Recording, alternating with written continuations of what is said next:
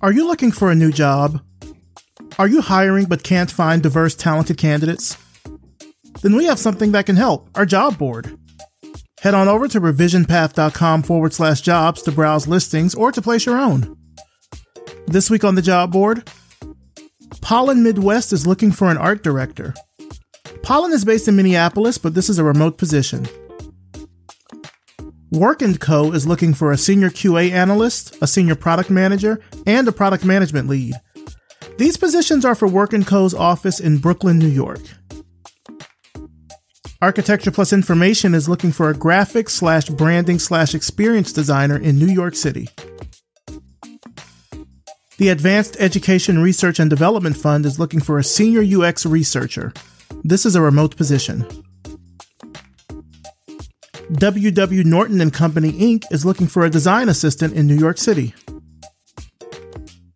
Pentagram is looking for a graphic designer in New York City. And Civic Actions is looking for a product designer. This is a remote position. For just $99, we will feature your listing on our job board for 30 days and help spread the word about it to our audience of listeners. We also offer an annual job board subscription for companies and organizations. Make sure to head over to revisionpath.com forward slash jobs for more information on these listings and others. Apply today and tell them you heard about the job through Revision Path. Get started with us and expand your job search today. Revisionpath.com forward slash jobs. Texas State University's Communication Design program is excited to announce the State of Black Design Conference a three day virtual event March 4th, 5th, and 6th. This year's theme is Family Reunion, and there'll be over 50 amazing speakers, including author and educator Jelani Cobb and world renowned poet, activist, and educator Nikki Giovanni. This year debuts the State of Black Design's Resume Book Initiative. So if you're a black design student or you're a black designer looking for your next role, then listen up. You'll be able to submit your resume and your portfolio to the resume book, along with your institution of study and major if you're a student, and recruiters and employers will have access to it before the event. If you're interested and you want to be included in the resume book, send your info to blackdesign at txstate.edu with the subject line Resume Book. You have until March 3rd to submit. The State of Black Design Conference is brought to you with the support of the University of Texas at Austin, Universal Pictures Home Entertainment, Microsoft, General Motors, Design for America, Sevilla, IDSA, AIGA, and Revision Path. Tickets are available at txstate.edu forward slash black design. Just click the register now button. There'll also be a link in the show notes as well. Hope to see you there. You're listening to the Revision Path Podcast a weekly showcase of the world's black graphic designers, web designers, and web developers. Through in depth interviews, you'll learn about their work, their goals, and what inspires them as creative individuals. Here's your host, Maurice Cherry. Hello, everybody, and welcome to Revision Path. Thank you so much for tuning in. I'm your host, Maurice Cherry, and before we get into this week's interview, I just want to remind you again about 28 Days of the Web. 28 Days of the Web is where we showcase a different black designer or developer for each day during this month in celebration of Black History Month. Check out this year's honorees and look at previous years of honorees over at 28daysoftheweb.com. Oh, and while you're on the site, you can also pick up some merch. We've got special 28 Days of the Web merch, which will only be available for this month. But if you head over there, you can also pick up a Revision Path hoodie or a t shirt or a mug. I think we got stickers over there too. 100% of merch sales go right back into the production of this podcast. So if you've been looking for a way to not only let people know that you listen to this podcast, but also support us as well, it's a really great way to help out with what we're doing over here. Again, thank you all so, so much for your support. Now let's take some time out and thank our accessibility sponsor for this episode, Brevity and Wit. Brevity and Wit is a strategy and design firm committed to designing a more inclusive and equitable world. They accomplish this through graphic design, presentations, and workshops around IDEA inclusion, diversity, equity, and accessibility. If you're curious to learn how to combine a passion for IDEA with design, check them out at brevityandwit.com. brevity and wit, creative excellence without the grind. Now for this week's interview. I'm talking with Reece Quiñones, Executive Vice President and Creative Director at the Hatcher Group and an adjunct professor of design at George Mason University. Let's start the show.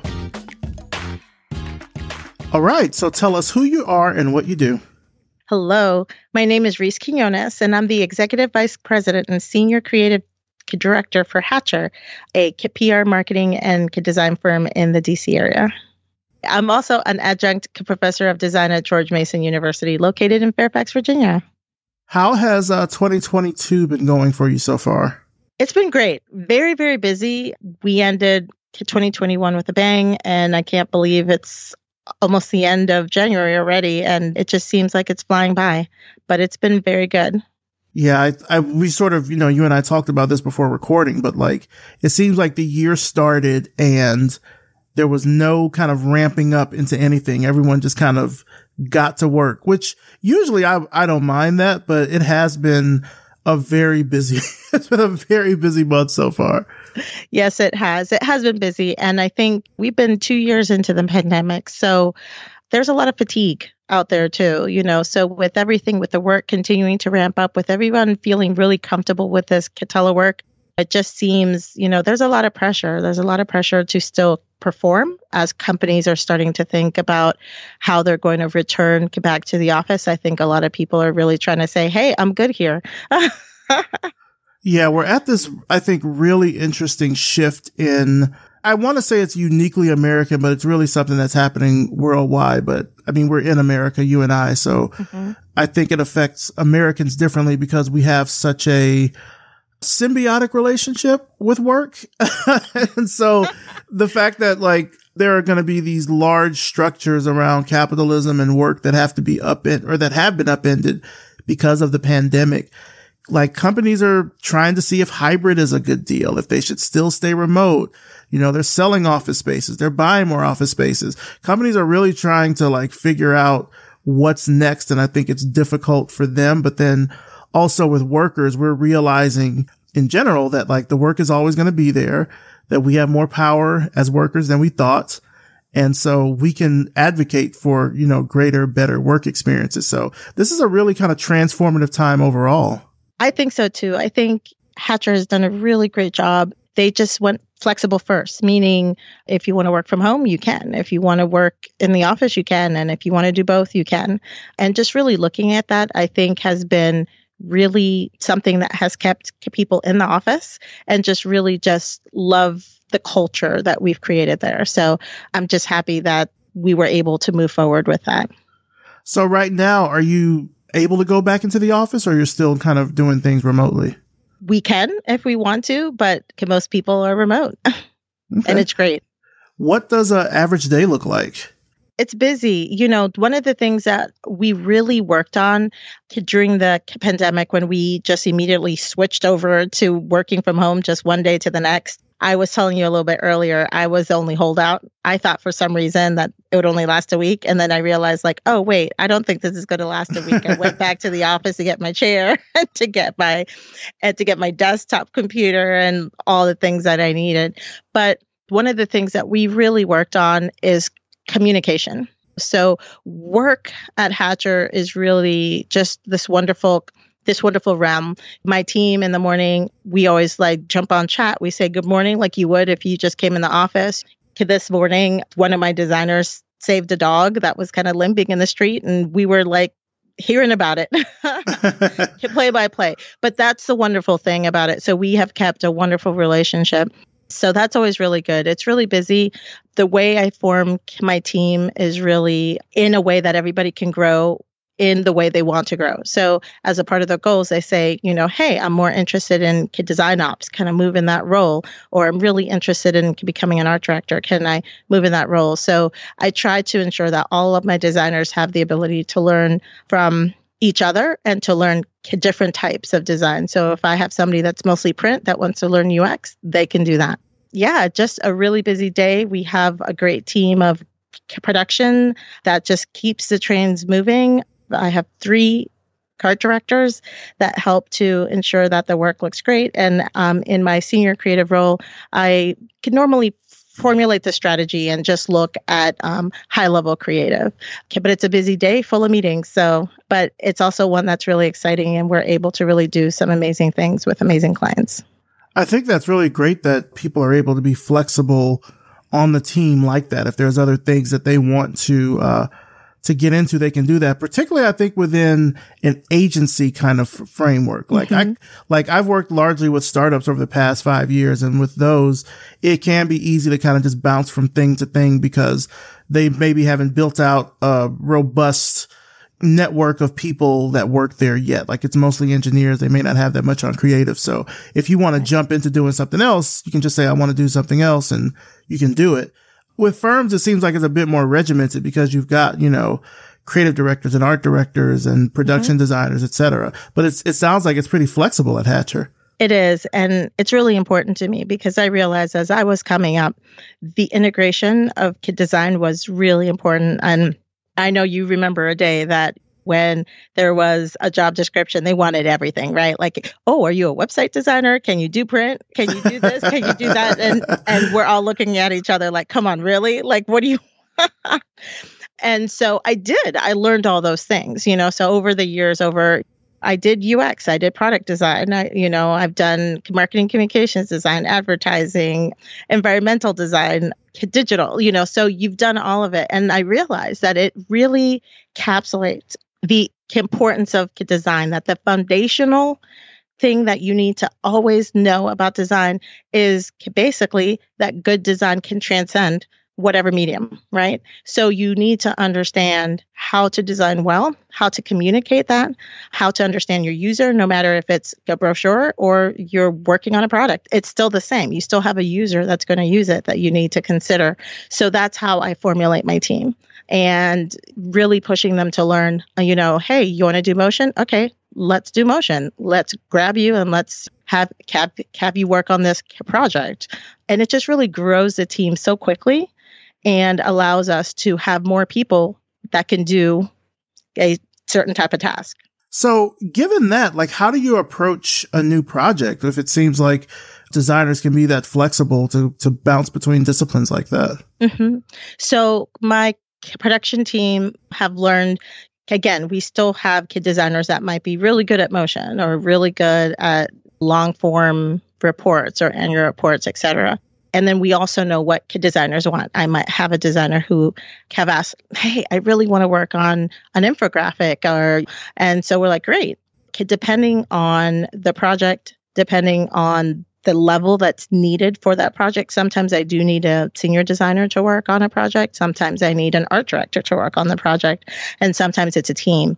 We gather together, we look at all the projects and we assign them based on who can best deliver that project. And then if we have somebody that wants to learn, then they are also put on the team as well. And then from there, we schedule out and have a meeting, a launch, and the work gets done. And it's always at a high quality. That's something that I've been known for for my students as well, as well as my staff. That quality is important. When you look at your work, what would you say is like the hardest part about what you do? I love design so much.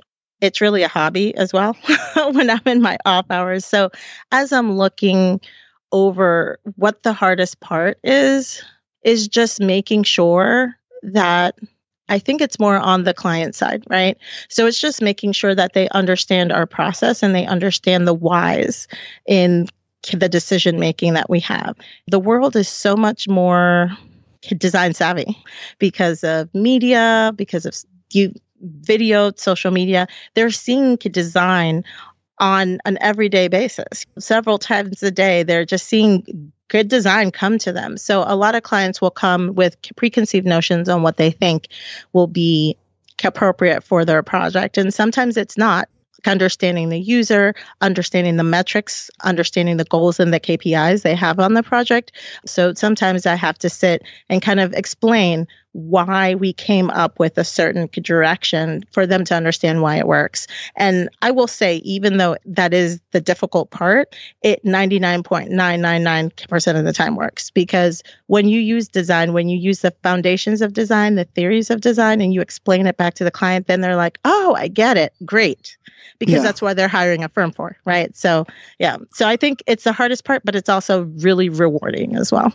It's so interesting now because clients, you know, like you said, they're exposed to more, we're just all exposed to more through television or streaming mm-hmm. or whatever. And they'll come with these very elaborate ideas. And oftentimes it's, it's kind of like a therapy session in a way where you're like trying to get to what the actual thing is that they're trying to do so they don't get so caught up in the visuals or the presentation mm-hmm. or just letting them know that maybe the visuals and the presentation you're looking for Maybe you can't get that on your budget, but if there's a certain feeling you're trying to evoke, then maybe we can get there by doing these other things. And so that it is very much this kind of like push pull process with clients sometimes. Yeah, always. always. but you know what? It's it's a rewarding thing. You know, our firm really is commission forward. We focus on education and opportunity and environment. So for us, and just you know so much more. Education is one of our large areas as well. With every single client, even though there's that push pull, there's always this satisfaction because everything we're doing is really to help them with their mission. And so there's always this, there's always, you know, like at the end of the day, no matter how hard it is, you go home happy, or rather, you shut off your computer happy. Yeah. Since we're home now. um, but yeah, it's just a wonderful place to work. So let's kind of uh, switch gears here a little bit. I know you're a native of the DC metro area, so I'd love to kind of learn more about what it was like growing up there for you.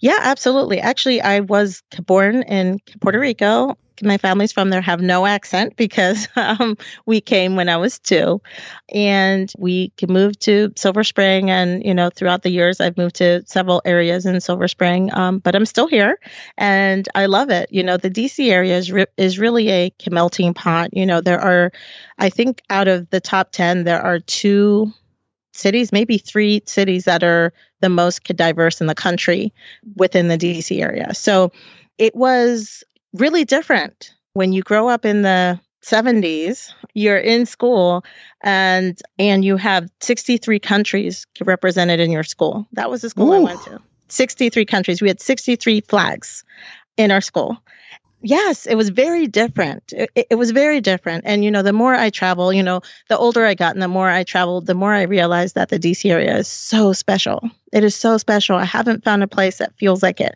where you can have friends that look completely different from you, speak a different language, and nobody looks at you twice. No one. Mm. Like, no one. they just don't look at you twice because that's normal, right? Um, and of course, being in the DC area, there's also a different almost like a different economy as well too because you have the government here and this is one thing that i think people who grow up in the dc area need to realize as designers and just people that when hardships happen around the country they're not quite as hard here because you have the government here and the government can't shut down right hmm. so when 2000 and it happened just traveling around the country you could see so many areas with like malls closed and strip malls closed. And in the dc area they were still open though malls aren't doing it quite as well now. But so it's always important for designers and creatives to just always learn and always see outside themselves just don't live in a bubble, but always look outside of your area, see how other people are living and experiencing the same things you are, because it'll just make you a, better strategic designer in terms of how you can deliver to the audiences you need to reach. So growing up around all this diversity and, and, you know, this extremely multicultural school, I mean, 63 countries in one school, growing up is a lot were like the arts and design kind of a big part of your childhood? Like, were you exposed to that a lot? I was exposed to art in terms of drawing, and that was really nice. Our school had a really wonderful art program as well as high school. I was introduced to photography. I would make posters and I would draw, but I actually never heard the term graphic designer at all. I went to college first for architecture and I got into one school, but decided that architecture wasn't quite for me. So I graduated Maryland with an art degree because at that time, I found out later their design program was closed, but I had an art degree out of Maryland and I still didn't know the term graphic designer. So I decided to go back to school. I went to Montgomery College just to get kind of a two year degree in multimedia and kid design. So that's the first time I heard kid design with multimedia. And I was like, okay, this is cool. Let me take it. And I just happened to take an elective called Quark. oh wow. Yeah i just i just happened to take it because i had electives to take and you know i was like quark hmm i wonder what this quark is. And that's the first time i saw graphic design because it was graphic design i think like 120 and it was like quark 101 and i took quark and i was in the class and i remember just having such a good time. I mean i was i was going for it. I was making newsletters. I was i mean it was fun. Our screens were only like 15 inches and that was like state of the art back then. Mm-hmm. Um, you know, because computers had just come in the scene just about three or four years earlier. They kind of became mainstream, right? And so I was in class, and the professor will never forget him, Professor St. Hours. He looked at my work one day and he's like, "You're really good at this," and I was like, "Good at what?" and he's like, "Uh." Good at this. And I was like, what is this? I was like, what is this? I'm just making a newsletter. And he's like, oh, dear God. He's like, can somebody tell this child what class he's in? And somebody's like, graphic design. And I was like, graphic design? And he's like, yes, you can do this for a living. And I said, wait, what? and at that moment, I knew everything was going to be okay. I had found my passion, right? I really knew that it was going to be okay. And I took every single graphic design class I could from him, especially. Mm-hmm. And I graduated and I got my first job as uh, a graphic designer with the Gazette newspapers, which was owned by the Washington Post at that time. And that's how I got my start. I'm curious about Quark. I want to go back to that because that's a very, like, you said that and my mind immediately went to like, and I don't know if this is probably the right time frame, but I'm guessing this is like mid 90s probably. You are exactly right. You're exactly yeah. Right. It was 94. like I don't even know if I'd, I'd have to research. I don't even know if Quark is still like a thing now, but I remember first getting into Quark. I was in let's see, 94. I probably just got into high school. So yeah, I remember using Quark and Adobe PageMaker because I designed my high school's newspaper or redesigned my high school's mm-hmm. newspaper. Because before that, we were using or they were using, and this is because I grew up in the, in the sticks, but also I think just because publishing hadn't reached digital fully yet everywhere, but we were still mm-hmm. doing mimeographs. Oh wow. Yeah. yeah. No, no. You know, you laugh, you laugh, but my first job, we were waxing down the pages of the newspaper on flats. So yeah. it, it really was the turn of graphic design becoming more digital to it being more mechanical, right? So using exacto knives when we needed to change a word. Yeah. But it was such good experience, you know? So I love it. and it's so interesting because you're, I mean, you're learning the tool and you're learning how to do this. There's no real like, examples that you can look at. Like when I think about what designers can do now and how mm-hmm. much is out there in terms of education, they can go on YouTube, they could do yeah. LinkedIn learning or they could do Skillshare or whatever. Like there's so much out there. We were really winging it back then, like oh just gosh, trying to figure it were. out. We were, we were winging it. And that's why I love that class Quark because the professor had a saying, he's like, welcome to my class. Number one, do you know the Mac? And I was, or have you ever used a Mac? And I wasn't sure how to answer that question. And some people raised their hand. He's like, okay, more importantly, have you never used a Mac? And I was about to raise my hand, and the person next to me took my hand and said, do not raise your hand or he will kick you out. And he kicked out two people. oh, wow. so I would have never known I should have been a graphic designer. But the one thing he said is, I'm going to teach you everything about the, this application, every drop down, pop up menu, and it's up to you to create something that visually communicates an idea. And he did. He taught us every single part of that. It was almost like a YouTube in the class. And I wish that I think the way he taught really did inspire me to teach as well. But you're right. We had nothing. We had absolutely zero. Like we were just going into it like, okay, here's a blank page. Let's go. mm-hmm. and really trying to figure it out and just see how these tools work. And you could read the mm-hmm. instruction manual, but the instruction manuals were like these big, thick Bibles. Like yes. it was hard to get your creativity around it when the instruction manuals were just, well, I guess that's the other thing. There were instruction manuals. they were like printed books that you had to go through and try to figure this stuff out. So it was, wow, what a time. And they were called Bibles. yeah, what a time. the Bible. Uh huh. the Illustrator Bible. I remember. I remember. I know. Get back in the day. So let's talk about kind of your early career after you graduated. Did you kind of stay around in the DC metro area? I did. I stayed around in the DC metro area and I worked for the Gazette newspapers. And I just remember just saying, you know, hey, oh, I wish I could do more in design. And one of I just think that people are just put around you and you need to listen to their advice. And there was a coworker named Marie. She was awesome. And she was like, Reece, you're really talented. I don't think you should be stuck here. And I was like, I don't know, this, that, the other. And she's like, you know what? I don't want to hear you complaining unless you're applying.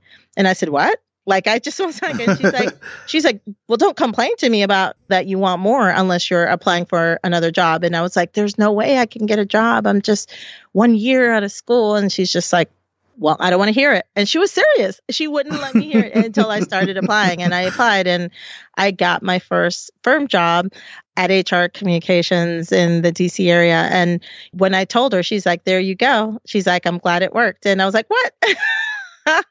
and that's just how she was. And so I never complained about a job ever again unless I was doing something about it. Right. So that was really good advice. And from HR Communications, I went to an in house marketing firm, which was great because it was marketing communications. And I really learned a lot about marketing. Went to focus groups, helped conduct them. And that was just wonderful experience to learn how your work is really resonating with your audiences. And I think for the first time, and this was still the 90s, I realized that it's not it's not what I wanted. Mm-hmm. It's what the customer needed that I needed to deliver. You know, kid design early on was about your skill and how you could deliver it. But when I worked in that marketing group, I really learned that, you know, I need to listen to that audience. And that was really eye opening for me and just a wonderful experience there.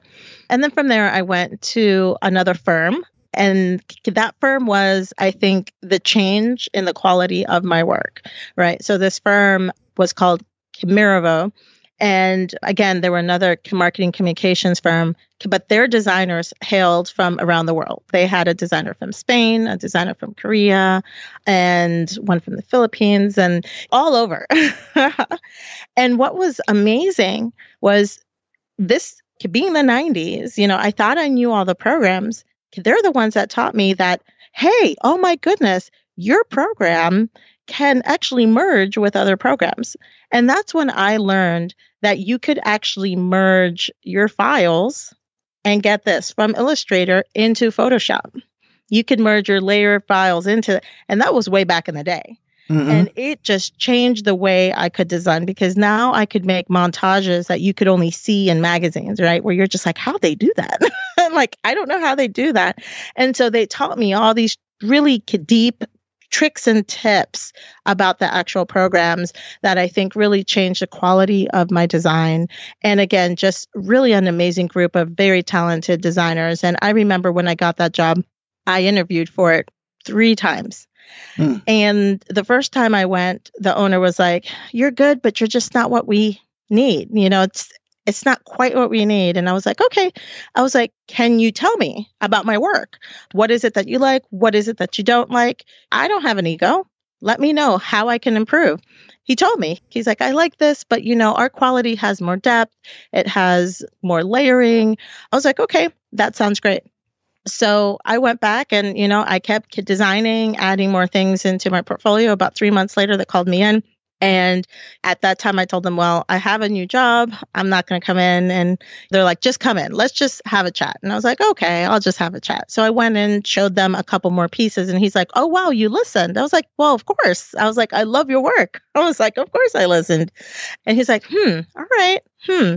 So he had me talk, you know, he had me come back to talk to the art director. And I realized at that time they were trying to have me leave the job that had just started. And I wrote a list, you know, why I should stay at the job where I was or why I should go. And I realized that even if I stayed in this new firm for six months, the level of work that would come out of it would be so much more than I could ever get at the firm that I had gone to. So I decided to go.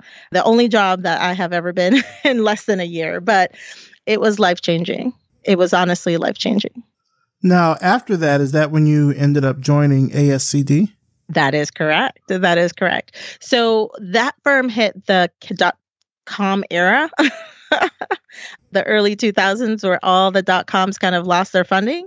Mm-hmm. And that was and that was 90% of our work. So the firm shut its doors and I was left without a job. And I was like, all right. I was like, okay, what are we going to do here? And I told myself, because, you know, now you have eight designers looking for work that each have the level of quality you have, right? So I started looking for work, and there were jobs that had a little bit more technical, like motion. You know, people were getting into Flash back then.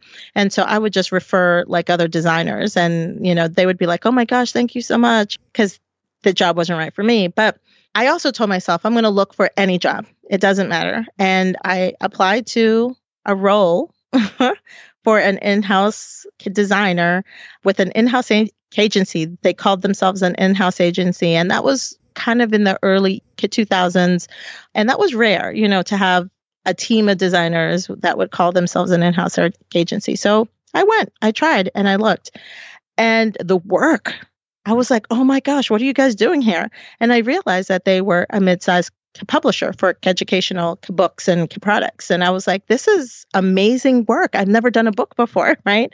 So I showed my portfolio and I got the job. And it was such an incredible experience designing books and just growing within that environment that I stayed. I also had a wonderful manager.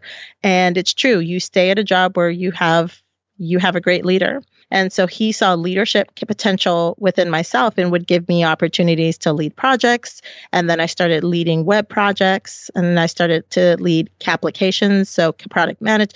So it was a wonderful experience where I was able to do everything from kid design applications as well as apps towards the end of the 15 years, kid design websites, you know, online store, hundreds of books, just everything, run the gamut, including their large annual conference. So I would do the branding around the entire annual conference. And then through the years, I got promoted four times.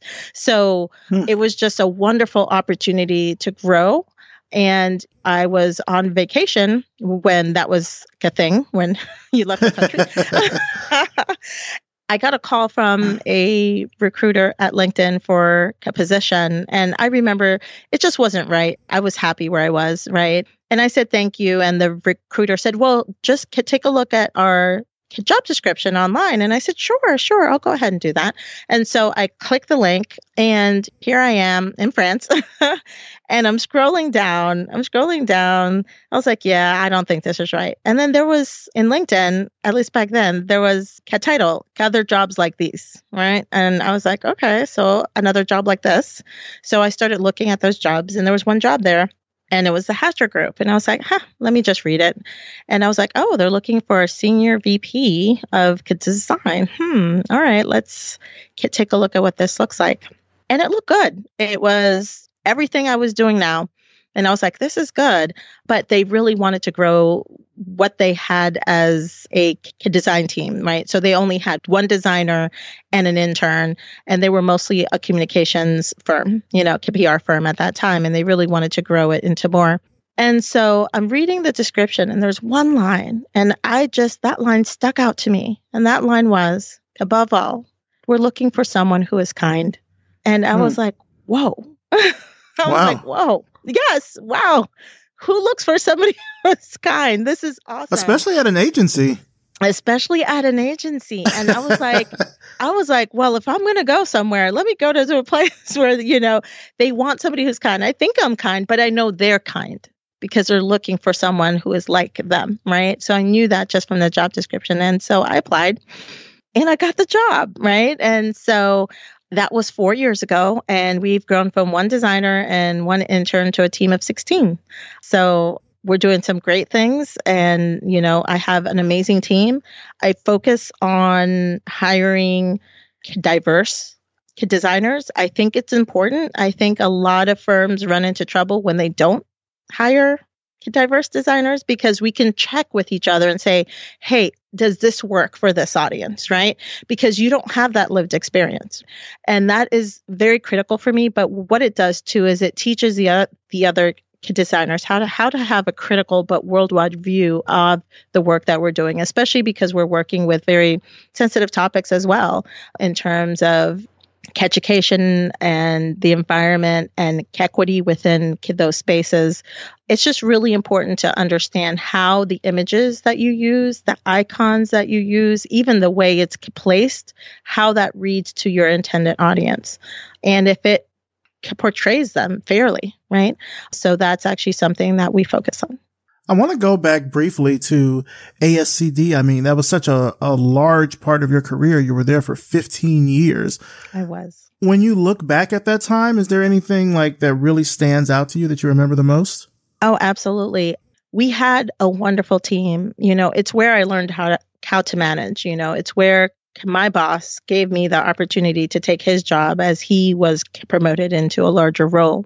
And it's also where I learned to ensure that your designers can grow in the way that they want to grow instead of keeping people siloed into one area. I learned that it works well. It works so well for that team. We were so productive and people grew exactly where they wanted to. And they became designers first, and then they learned the mediums, right? Second. So that's where I learned that.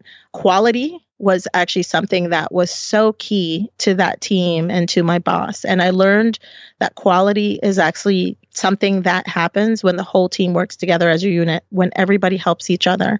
And so I also hire hire people that don't have egos, you know, because we really do critique each other and help each other grow and and ensure that everything that comes out, everything that comes out of our shop has the quality that the customer expects, right? The client expects.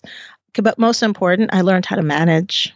I learned that if you treat your people like you're equal, like people, you're not their parent. Mm-hmm. and, and you shouldn't be, but you treat them like you're equal. And, you know, if you're having a problem with someone, just have a conversation and say, Hey, what's going on? Is everything okay? How can I help you? You tell me how I can help you. Then you have a team that is that will come to you first. You know, if anything goes wrong, my team just comes to me and say, "Hey, here's here's what went down." mm-hmm. And then I'm like, okay, so how did you fix it? Like, you know, so we work through the solutions and, you know, we grow people. And I think that that is such a wonderful quality that I loved during the 15 years. I loved being able to go to my boss and say, he, here's how I screwed up. Here's how I think we should fix it. Do you agree? um, and nine times out of 10, he did. Oh, yeah, that's a great call. And you know what? It's okay. We all screw up sometimes. And so I manage the same way. And I think it's really important that, you know, folks feel folks feel free to grow and to make those mistakes because that's how you get exceptional designers, right? And I have exceptional designers. So I am I am a very lucky person. I mean, yeah, it definitely sounds like, you know, to be able to have that level of openness among the team like that, that really takes really, I think, deftful, but also very skillful kind of just management. And with being at ASCD as long as you have, being able to really learn that in that environment is definitely helped out with what you're doing at Hatcher. Absolutely. Absolutely. 100%. Now, you also are a design educator. We've had several design educators here on Revision Path. You're an adjunct professor at George Mason University, where you've been since uh, 2008. Tell me about your your time teaching there. Like, what are you I'm curious, like, what are you teaching now? Actually, now um, I start next week. I teach. I am teaching UX design as well as kit design principles and theory. So methods and principles, which is really the theory of design. It's their first studio class where they learn how to design, and it's one of my favorite classes. I've taught it since 2008, and I love it. I love it. I love it so much, and I love the outcome of not only the program and the students about a fourth of my staff are my former students. oh, really? Oh, absolutely. Oh, absolutely. I snag them when I can. absolutely. So, yeah, so I kind of fell into teaching. You know, one of the wonderful parts of working with uh, in house firms is that they have lots of benefits. So ASCD had tuition reimbursement, right? So I was like, hey, why don't I get my MFA in Kid design? And I found a program that had most of their classes at night and the University of Baltimore. I applied and got in, and I went through that.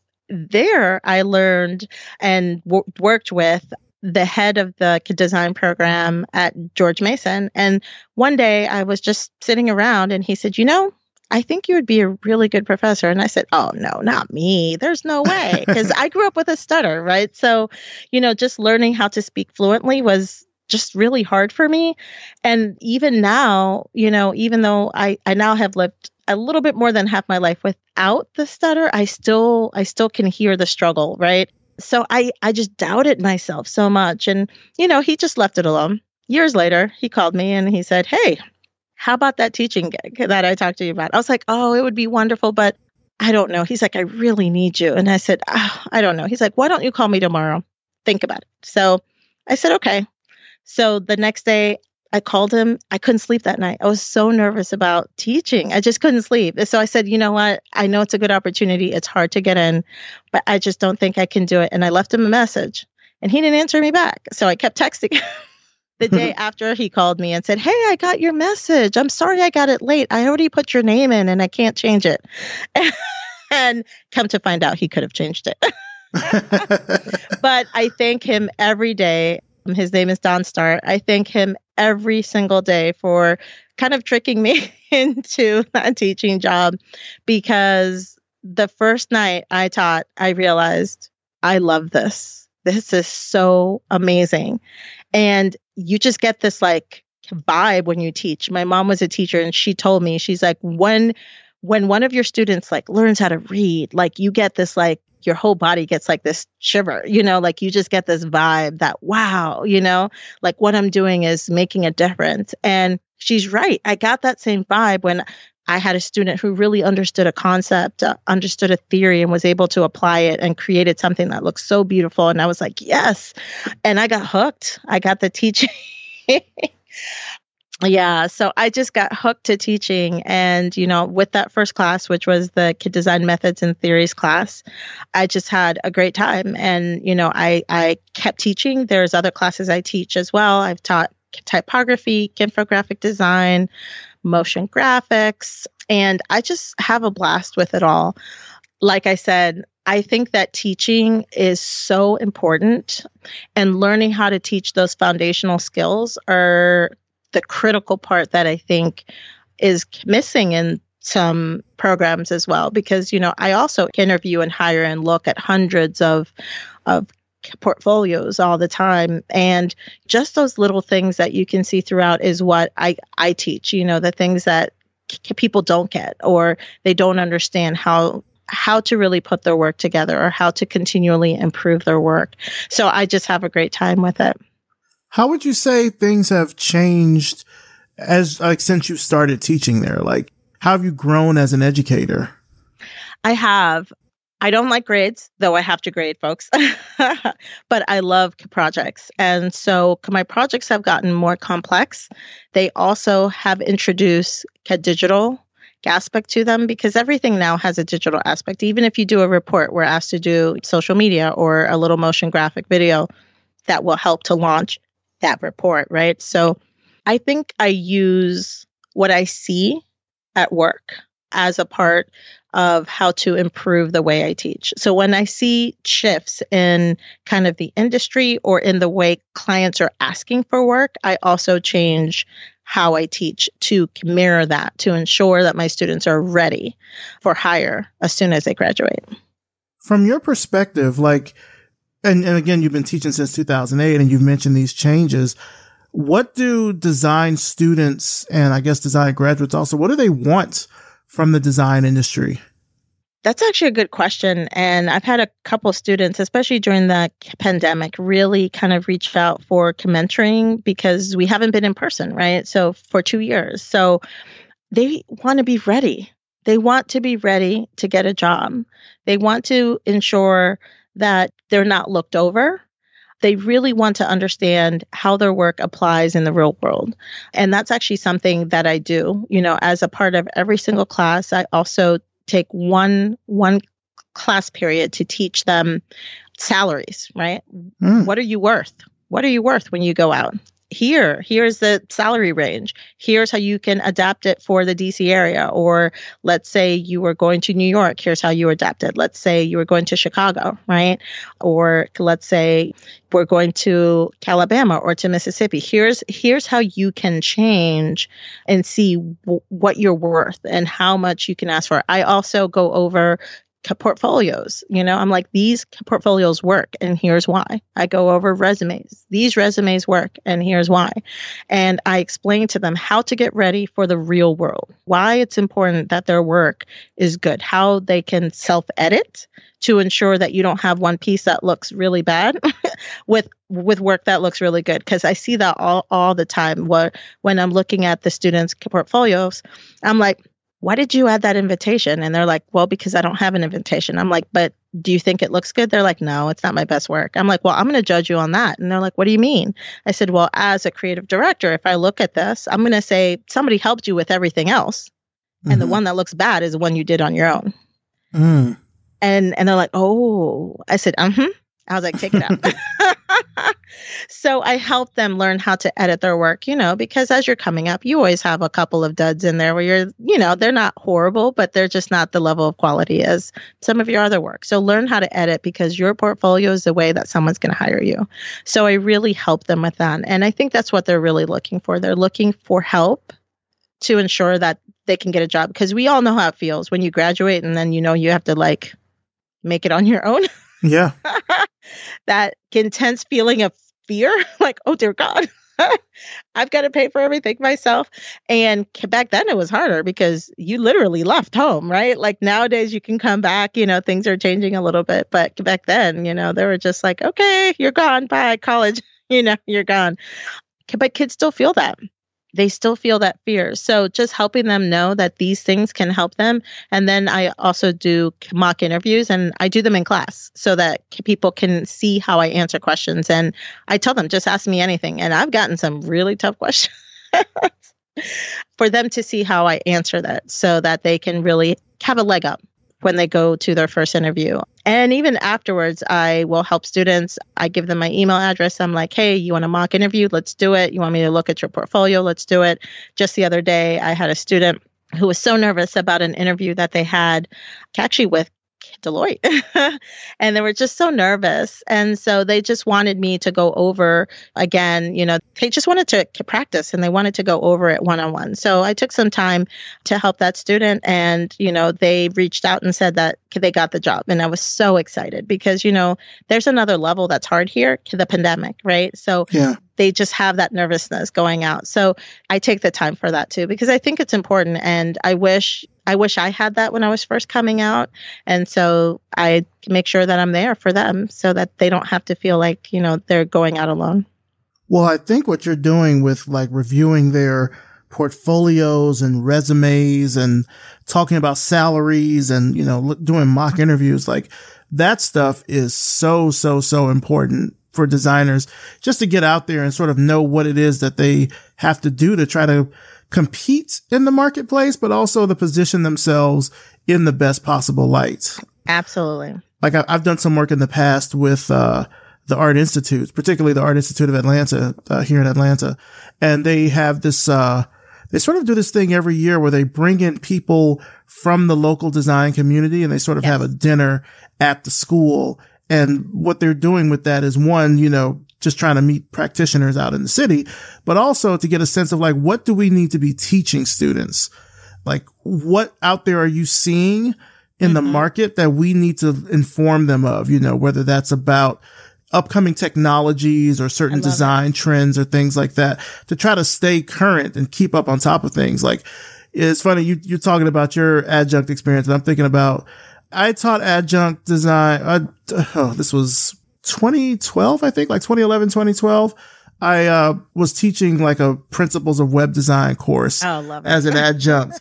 and when I tell you it was so dated, well, first of all, it was a it was a BIS course, it was a business information mm-hmm. systems kind of major. So it already wasn't like technically really design. You were just mm-hmm. teaching business students enough design to sort of get by, I guess.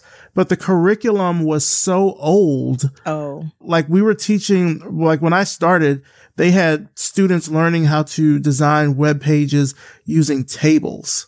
Oh. And I'm like, this is 2011, 2012, something, sometime around that. I learned like, tables. I learned tables in the 90s. I learned exactly me too. I learned tables in the 90s too. And I'm like, you have to teach because uh, this was sort of in that period where CSS layout design, of course, was mm-hmm. the norm at that point. And I remember, I, shoot, I remember working at AT and T in 2007 ish, and we made the switch from tables to CSS. And I mean, you want to talk about seeing grown people cry at work? I know. I remember that switch. It was it was emotional for many. so in this teaching thing, I remember going to the dean and like petitioning to to rewrite the curriculum because I'm like, you're setting these students up to fail Absolutely. if you're teaching them how to design in tables and then they go out there in the world trying to get some design jobs and say they have some HTML experience and it's this dated. Like it's, we're not putting them, we're not setting them up in the best light. Eventually they did let me kind of rewrite the curriculum. So I did teach them like basic CSS and stuff, but I'm thinking like, what if I didn't? Or what if another educator was just like, Oh, this is what I'm teaching? Okay. And mm-hmm. just went with it. So the and fact that you're extending that out, like you're, you're doing way more than usual. I mean, I, I certainly commend you for that. Oh, thank you. But no, what I was going to say is that is that that's really important, and that's one of the things that I love about George Mason is that with the curriculum that I'm able to continually update it. So every single semester, I update everything to ensure, you know, including my samples, because I want to make sure that the students have the latest and the greatest of how you can incorporate design into all this new technology. And it's just really important to be able to do that because it's true, just like you said, if you don't do that, you are setting them up to fail from the beginning. And school's not cheap, right? So, yeah. let's make sure, let's make sure they have all the right tools so that they can go out and, you know, and live their best life, right? what is the design community like for you at this stage in your career? Oh, it's awesome. The DC area, as well as the Baltimore area, because I'm still connected through school, they have such a strong design community that they overlap as well at times, but it's really strong. I'm a part of AIGA. I volunteer. I am on the Continuum Fund, which is a scholarship fund for underserved kid designers. And it's just wonderful. It's great to kind of grow with kid designers and also bring up new designers and seeing them grow in leadership roles as well it's actually something that's important because no matter how large your city is, the design community is actually small. And that's the thing that I think that people need to understand. Like I'm connected with so many people around the city and know when they're looking for someone, I can refer other people. And that's why it's important to to always get connected to the community where you are because it's a great way to help you find jobs or just to grow in design or just to give back, you know, to uh, mentor or to help an upcoming student or a designer that joins the group. So I encourage everybody to do that if they can. And you're a recent DC Design Fellow. Congratulations on that. Thank you so much. Um, I was shocked and honored to be named an AIGA fellow. It's something that's given to, you know, just a few people and not every year. And for me to be chosen, I was very humbled and just very gracious. And it just, you know, kind of makes me want to triple my efforts um, in terms of what I'm doing and teaching and mentoring because I realize now that it's made a difference, right? And and that's really the power of of just winning that award is just realizing that you you can make a difference. You can help your community just by giving back. It was a really fun experience. Who are some of your influences? Like who inspires you? It's actually everyone around me, but including, and I think the most important, are my students. I am the creative di- director I am today. I am the leader I am today because of them. They inspire me to push further. They inspire me and grow. You know, they just have just great ideas that they use on their projects that they come forward that they ask, Hey, can I do this? And I'm like, Hmm, I don't see why not. Let's have a go. And so they keep me always growing, learning, and searching for new ways to apply design. And they inspire me every day. I think that's why I'm hooked to learning and I'm hooked to teaching because basically I learn from them. As much as they learn from me, I learn from them. What are you the most excited about at the moment? I think I am the most excited about how technology is informing design, how we can apply design to new things. So, for example, augmented reality, right? So, AR, VR, and how I can apply that within my teaching, right? As well as within my own firm. So, just I love how the industry and how we design has to continually change. I think that that keeps us fresh, it keeps us learning, it keeps us growing.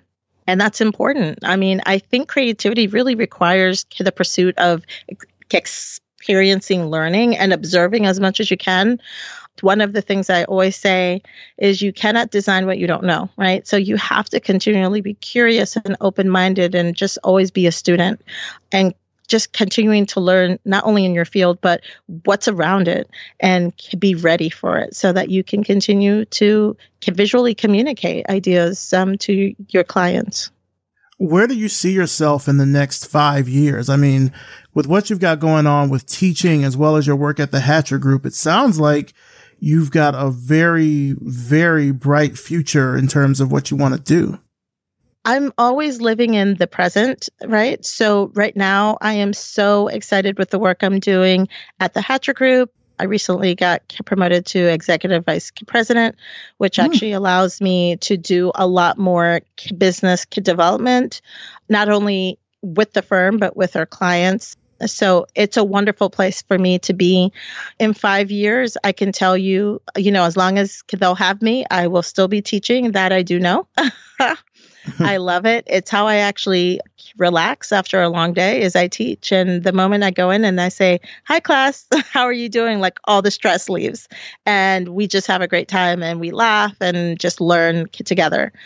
In terms of what I do, I hope that I'm always going to be tied to design in some way. You know, the next five years for me just really it incorporates it incorporates me continuing to learn I'm always looking at the next program. I know it's weird, but I am looking at a doctor's program. So I think it's important for me to continue just growing and learning within my own field, you know, and right now just doing what I do at Hatcher.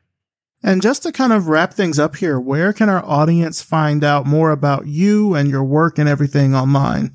Well, they can go to thehatchergroup.com as well as my own personal website, k09 creative.com. And I am also on LinkedIn at linkedin.com slash Reece Quiñones. All right. Sounds good. Well, Reece Quiñones, I want to thank you so, so much for coming on the show.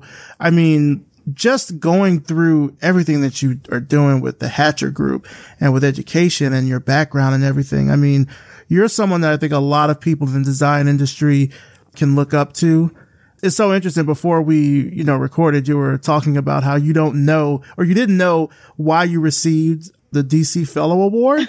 and I'm like, I don't see how you didn't know considering how much you've been not just, you know, a practitioner in design, for a very long time, but also how much you're giving back to the next generation of design through teaching oh, and everything. So, so I am so glad to have had you on the show and to share your story. And I look forward to seeing uh, what comes next. So thank you for coming on the show. I appreciate it. Thank you so much. I had an awesome time.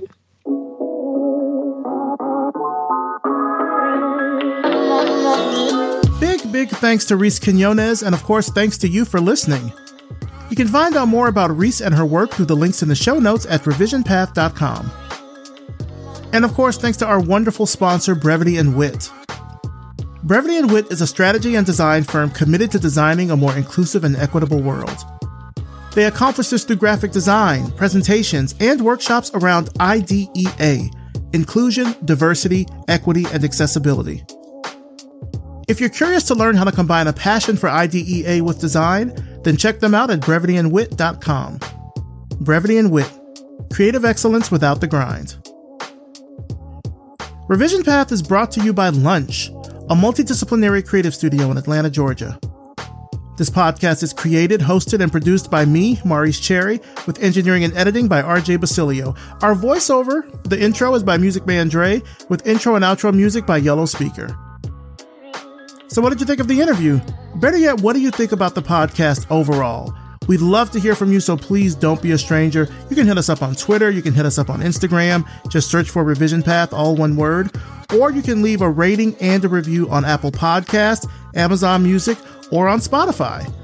Let everyone you know know about the show because it really helps us grow and reach more people all around the world. As always, thank you so much for listening, and we'll see you next time.